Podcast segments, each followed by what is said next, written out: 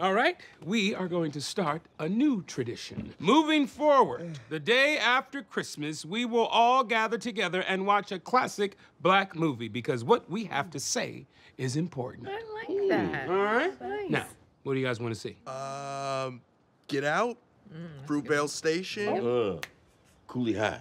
Oh, Color Purple. Oh, uh, uh, Bob Shop 2. Uh-huh. Uh, Cornbread Earl and Me. Uh, Oh, Training day. Oh. Flight. Man on fire.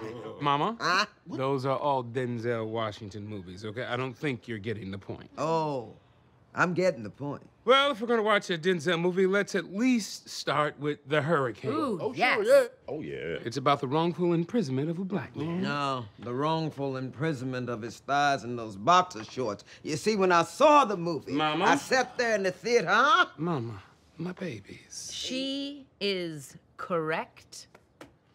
Get to streaming Drake. I want my Denzel.